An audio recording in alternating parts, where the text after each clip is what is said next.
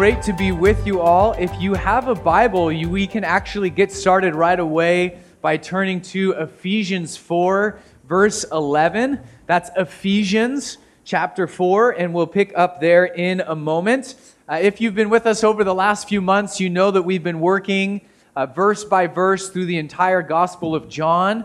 But last Sunday, we took a break from that series as we did a joint gathering in the park along with a destination church and the grafted church plant that meets in this building on Sunday afternoons. And all three churches got to come together last Sunday morning in the park, along with Steve Oliver, who leads our Global Regions Beyond family.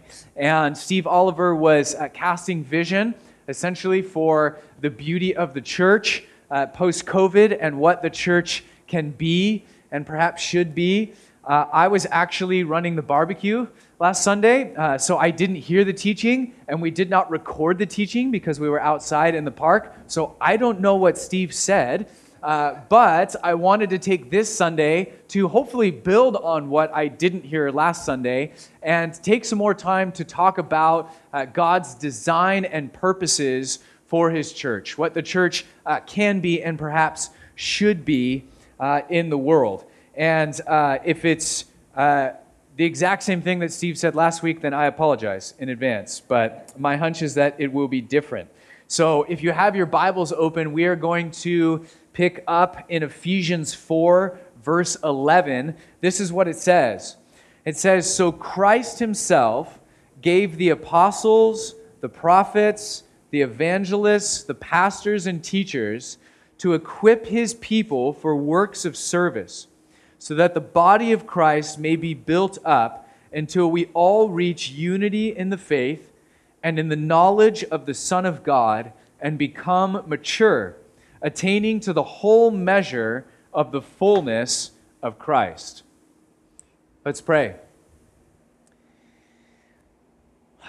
Lord, we uh, read about these things in Scripture, about having the fullness of Christ uh, about growing into maturity, into uh, becoming more and more like you. And I think most of us in the room, Lord, can say honestly, yeah, we want that. I want the fullness of Christ. Uh, I want maturity. I want to, to walk in the freedom and grace and power that Jesus walked in uh, when he was fully human and among us. Uh, and, and yet, sometimes, Lord, we don't really even know how to get there or we have really mixed up ideas about how we're going to get there. And so this morning, Lord, we uh, come under your authority. We come under the authority of Scripture. Uh, we want to know your design, your heart, your will uh, for uh, what church is supposed to look like and, and who, what we're supposed to look like as individuals and how it's all supposed to function together. And so we say in its simplest form, as you taught your disciples to pray, Your kingdom come, your will be done in this place, in this gathering, and ultimately in Spokane as it is in heaven. We pray these things in the name of your Son. Amen. In 2019, our global family of churches was given a prophetic word by a man named Rory Watts, someone in our global family who uh, has consistently given reliable prophetic words. And the word that he shared really resonated with the global leadership team. They really felt it was of the Lord. And this is what it said Rory said, I believe God is taking us into a new era. It's not a change of season, as it's not something we have experienced before. New eras present a total change of landscape, which brings about such a significant change in the mode of operation. Seasons are recognizable by those who have experienced them before, and one can find yourself back at the same point. A new era is something totally new. Little did anyone know that a year after receiving this word, as our global family was continuing to carry this and contemplate it and pray through it, uh, a year later in 2020, uh, we had a pandemic, this little known virus called COVID 19 began to spread across the globe. And the effect that that had on humanity and on the global church in particular is difficult to describe and put into words, uh, but it uh, was unprecedented in its effect. And as it hit and, and people were going into lockdown and sheltering in place, you had a lot of leaders across our regions beyond global family, but even well beyond that. If you're familiar with groups like Acts 29 or the Gospel Coalition or other uh, denominations and groups that are doing awesome stuff in our nation and beyond, leaders from all across these different places began to speak out and say, hey, don't waste this time. We believe that God's going to do something significant through this pandemic, so don't waste it and don't sit around uh, waiting to go back to church as it was in 2019. This is, this is a key moment for the global church to pause, to step back, to reset and to begin to sort of dream again about what is the church supposed to be? What is it supposed to look like? Uh, what is the dead stuff that's, that's uh, now exists within our churches that needs to be chopped down and uprooted and dragged out? Uh, do not waste this opportunity uh, as God sort of hits the reset button on the church. Uh, and coming out of that time, up to today, we've really had this sense of, hey, this is a blank slate and this is a new era, which is unlike anything that came before. And I think if we attempt to just go back to doing church the way uh, most of us were doing it in 2019, I think we're actually missing an opportunity that God has given us. Uh, things are not supposed to go back to business as usual. We aren't supposed to rebuild in the same way that we built before.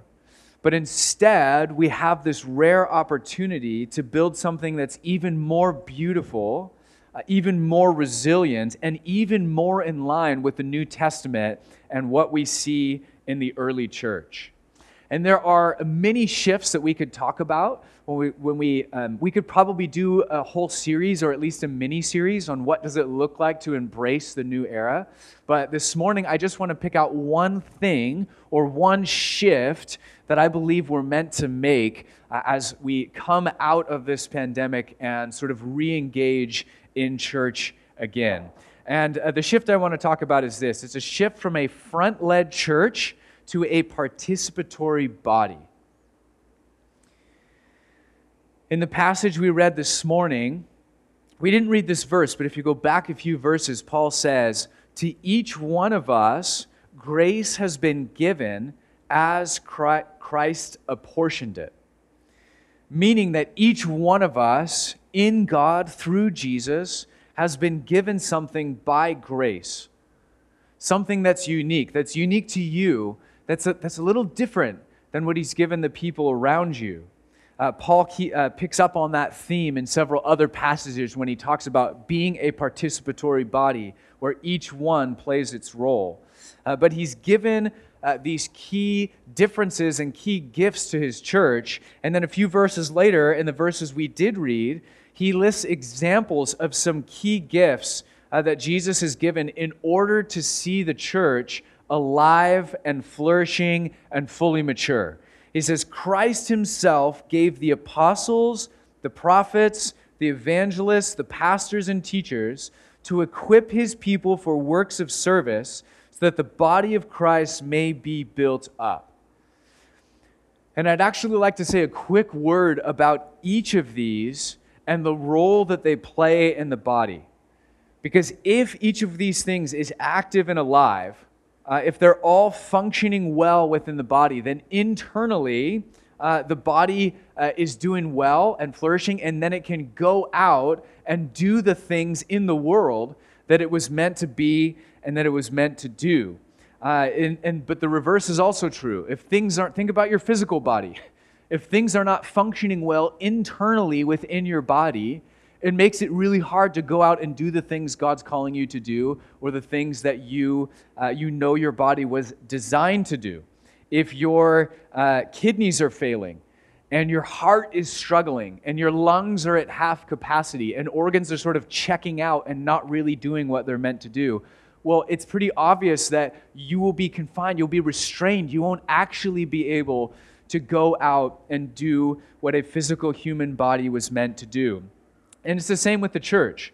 So, these five things that he mentions in this passage, I actually like to think of them uh, almost like five central organs within your body, right? Your, organ, your body has way more than five organs and it has a whole bunch of bones and sinews and all this other stuff that makes your body uh, function the way that it ought to function. But you could sort of think of these as five key organs that sort of feed off of each other and set the stage for a healthy church body.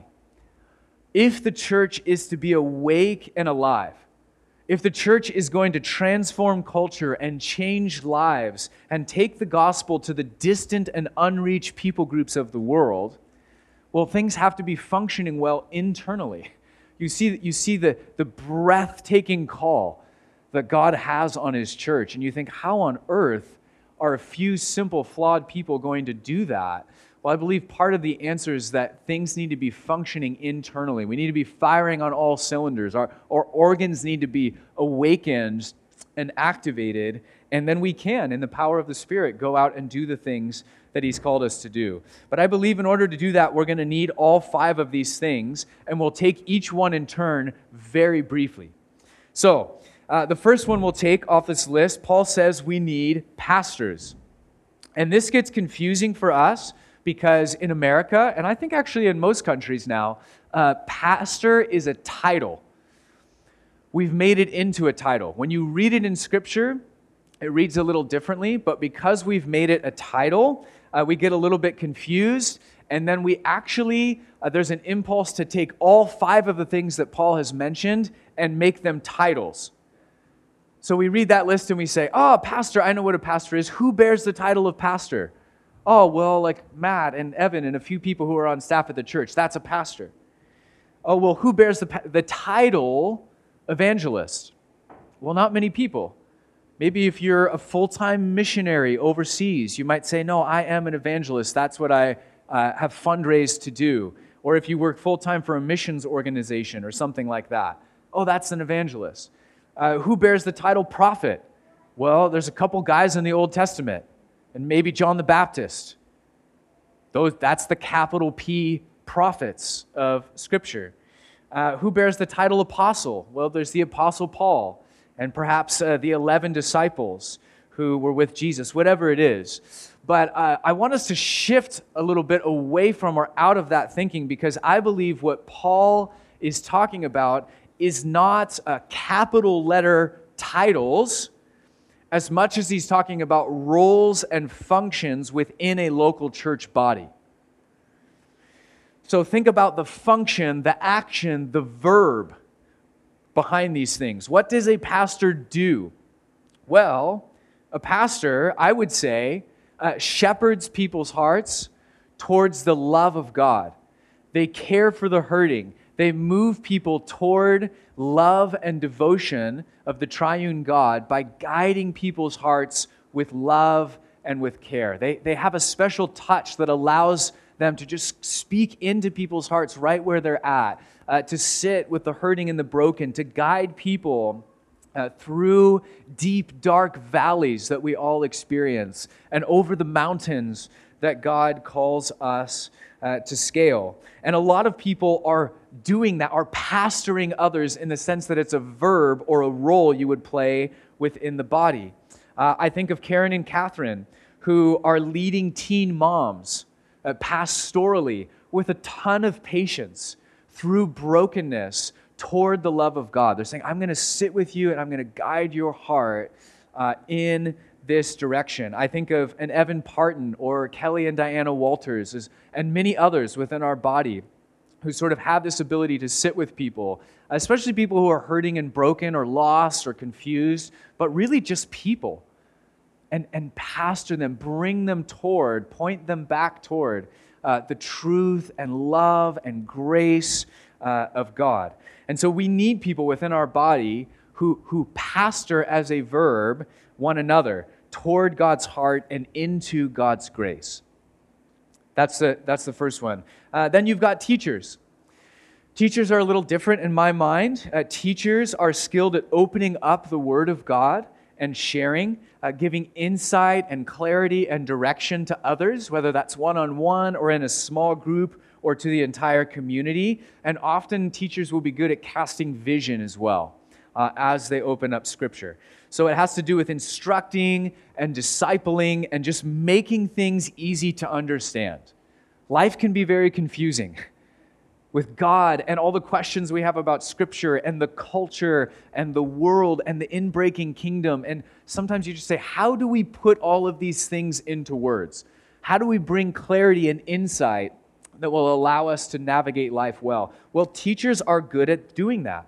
They illuminate Scripture, they bring understanding to those things. Uh, to stereotype a bit, if a pastor speaks to your heart, then a teacher will speak to your head, to your mind, and the way that you process things. And both are important.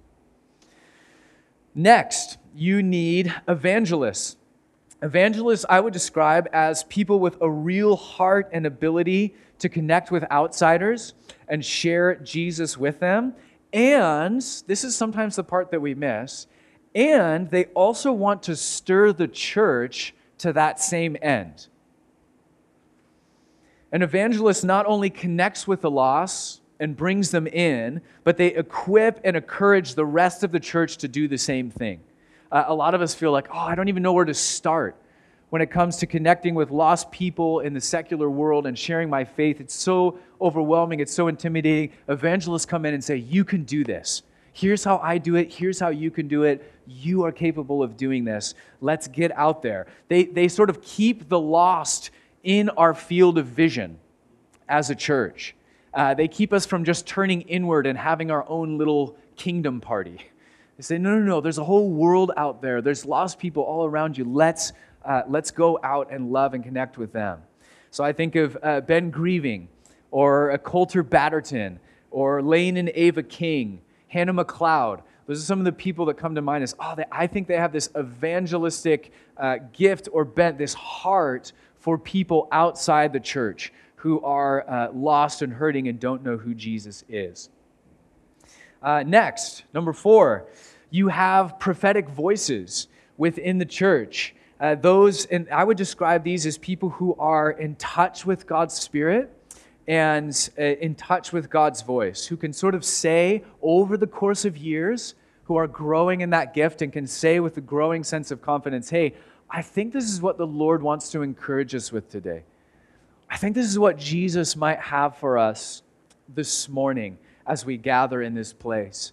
Uh, Batterton, who came to mind before she came up here this morning and did exactly what I'm talking about. Hey, as we were praying this morning, here's what came to mind. I'm going to encourage the body. I think this is what God is up to this morning. Janny Batterton, Richard McLeod, uh, Leah Parton, and, and many others in this body who I think have this ability to just sort of receive from the Lord and pass those things on in a way that's humble and powerful and effective. We need people speaking those things out to release us into the purposes of God. And finally, you have what I would call apostolic leaders. And this is probably the hardest one to define from Scripture uh, in its most basic definition, apostle means sent one. But if you belong to Jesus, we're all sort of sent ones. And so that's actually a very broad, sort of loose definition of apostle. But in Scripture, I think it's actually more than that. As you read through Scripture, I think we begin to get this composite picture of what an apostle or an apostolic leader looks like and what they do. So I would say it's someone who pushes the gospel forward into new territory. It's a pioneer who wants to build fresh foundations for the gospel among unreached people, and that could be here or abroad. But it's also someone who has what I would describe as a fathering or mothering spirit about them, who goes, who sees people and calls out identity uh, and gifting in them and someone who also uh, has this ability or this sight to connect the different churches. So uh, and, and share gifts and people across the different churches. And so you think of the way that paul did this, would go into a place, unreached people, lay a foundation for the gospel, a firm foundation that they could build New Testament churches on. But he was also saying, Hey, Timothy, Titus, whoever it is, I see this in you. We're going to pray. We're going to assign leaders to these churches. Uh, and he would say, Hey, we've got a surplus of money over here in Jerusalem, and we've got a shortfall in you know this Greek or Roman province over here. Here's how we can share. You guys send people here, you send resources there. They're connecting different churches. And so we have, uh, there's apostolic leaders that come to mind through our, well, first I'll say when it comes to the type of apostolic leader that I'm describing, not the title with a, capital A, but the type of leader, uh, there's actually a lot of people who function in that way. The scriptures actually say in Hebrews 3 that Jesus was our first apostle which we don't usually think of him that way, but Jesus was the first apostle who came uh, for us. Then you've got people like Paul and Barnabas who are mentioned as apostles. You've got people like, uh, that's in Acts 14. Andronicus and Junia are mentioned in Acts 16. And I think there are many others in Scripture who functioned in that role as apostolic leaders. You could argue that people like Timothy or Titus played a similar role within the early church. Uh, today, within our global family, you've got people like Steve and Heather Oliver, who were with us last Sunday, I would say fulfilling that role that I'm describing. Uh, you have people like Ray and Sue Lowe, who were actually supposed to be with us this morning from the UK, and they had to cancel their trip. So you're stuck with me instead. Uh, but you, uh, you have people like that within our global family who play this role and tick a lot of these boxes. Within our local context, I'd actually say that Tracy Batterton uh, functions in this role. And uh, if you, uh, if I think back over the last few years, I would say Tracy has been and done all of these things for our Regions Beyond churches in the Philippines. He, he's, he's been encouraging them and empowering them to push forward to unreached people groups. He's motivating this missional um, bent that they have within them.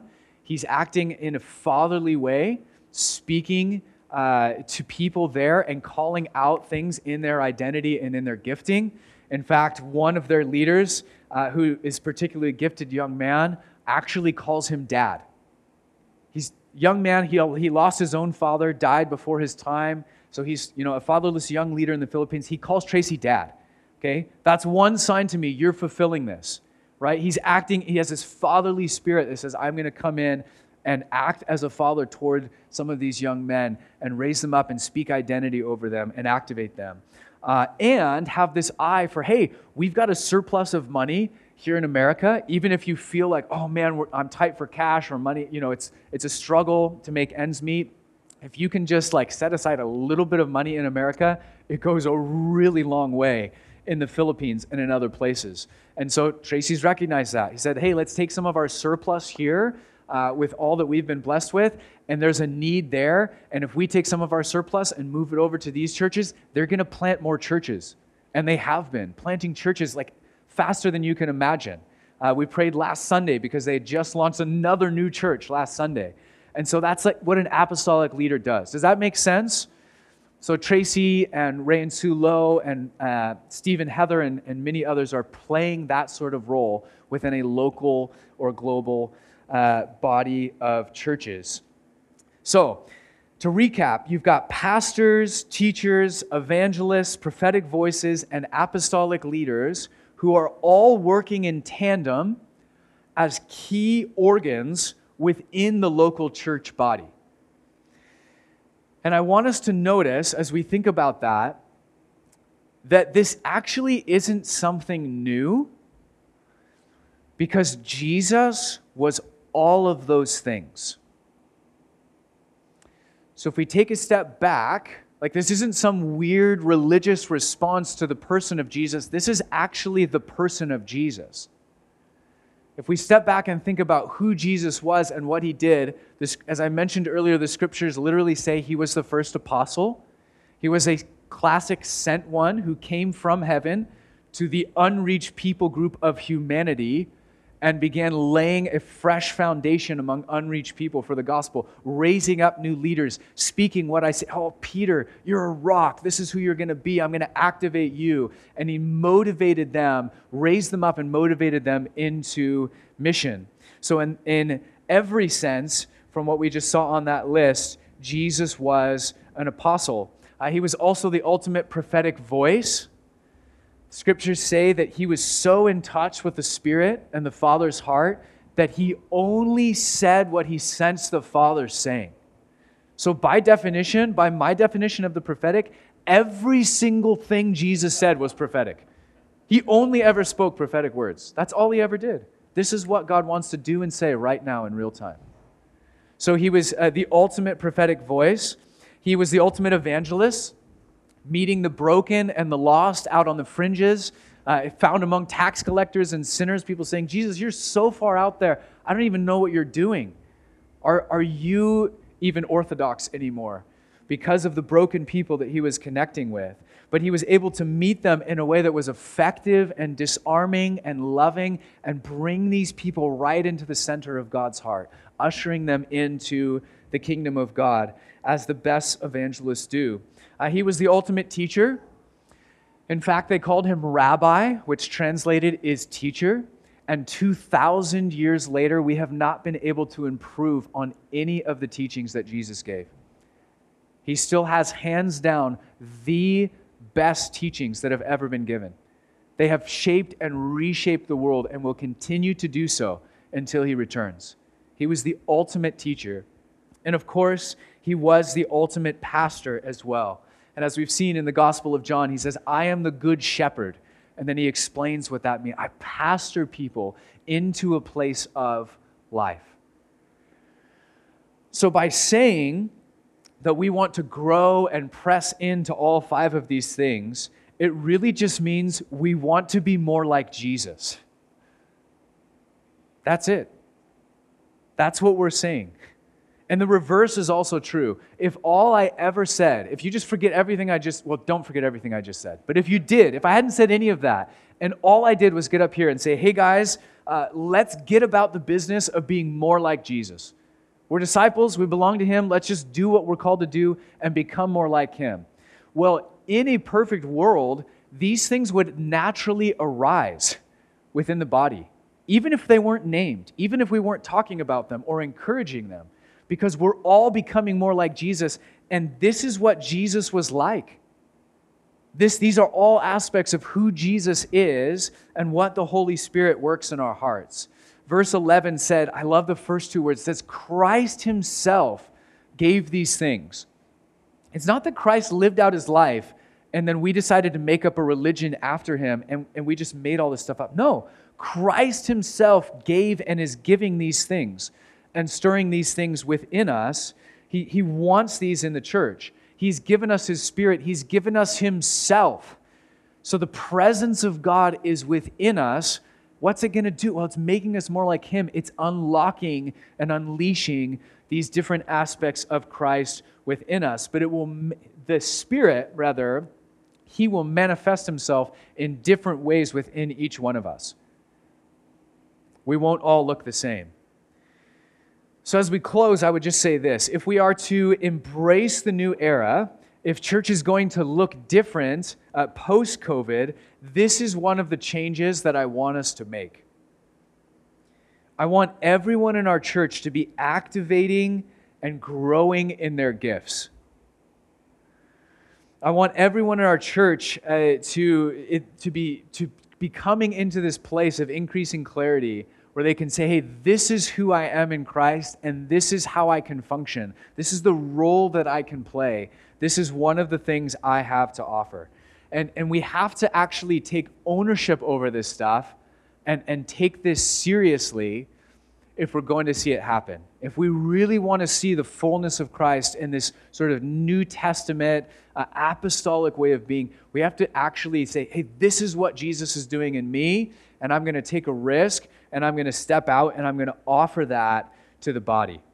Uh, if you go back and reread the verses that we read this morning, you'll see that Paul's saying, hey, this is actually how we attain to fullness. This is how we get to maturity. This is how the church fulfills its purposes in the world.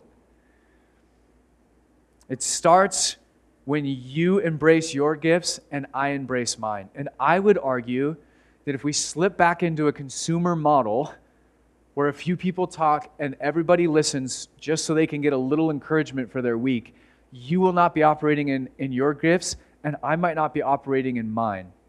And therefore, we cannot get to that place. We cannot experience fullness in Him. We cannot, we're never going to take the gospel to the ends of the earth if our internal organs are failing. It just won't happen. So, uh, where do we start? If we say we want to do this and we want to embrace this, where do we start? How do we break out of a consumer uh, oriented, front led model that is so often the default American church? Well, I'm proposing that we start this morning with something that's really easy and really fun. So here's what we're going to do. Uh, in a moment, a few of us are going to uh, go around the room and we are going to hand out sticky notes. And you'll get a stack of about 10 sticky notes. And then we're going to take about five minutes to sit with a posture of just sort of prayer and listening and what I want you to do is, as the Lord brings specific people to mind who are here with us in the room right now, I want you uh, to write down a word of encouragement for them. It's as simple as saying, Hey, this is what I see in you. And, and we're going to take a few minutes to write those down.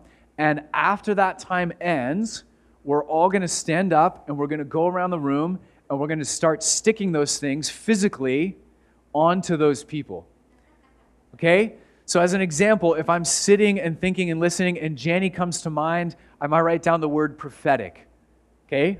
That's a gift that she has. I want to encourage her with that. Uh, if Ben comes to mind, I might write down, hey, bold and courageous, or something like that. If Coulter, well, Coulter's not here, but if he were here uh, and he came to mind, I might write down resilience, or just something that said, man, this is something that I see in you that will hopefully be uh, an encouragement. And so, if you're new here or you don't really know anybody in the room, that's totally okay. You can participate at whatever level you want. You can sit and hang out and watch. Uh, you can, I would at least encourage you, if you came with other people, at the very least, write down a, a note or two for the person that you walked in with and give that as an encouraging word for them. And of course, you can go well beyond that as well. Say, hey, you know, I don't really know you, but I, maybe the Lord would want to encourage you with this word or that word. And so, what we're going to do over these next few minutes is we're just going to start naming stuff and encouraging one another. Uh, I'm going to pray for us, and we'll take a few minutes to do this. And this is meant to be fun. It's as simple as saying, man, here's something I think the Lord has knit into you and something that I see in you that maybe you don't see in yourself. And as we do that, we're going to start uh, with that composite image. We're going to start to have this sense of, oh man, this is some of the stuff the Lord's doing in me. This is some of the stuff that He's gifted me for because we want to release one another into being a participatory body. Okay?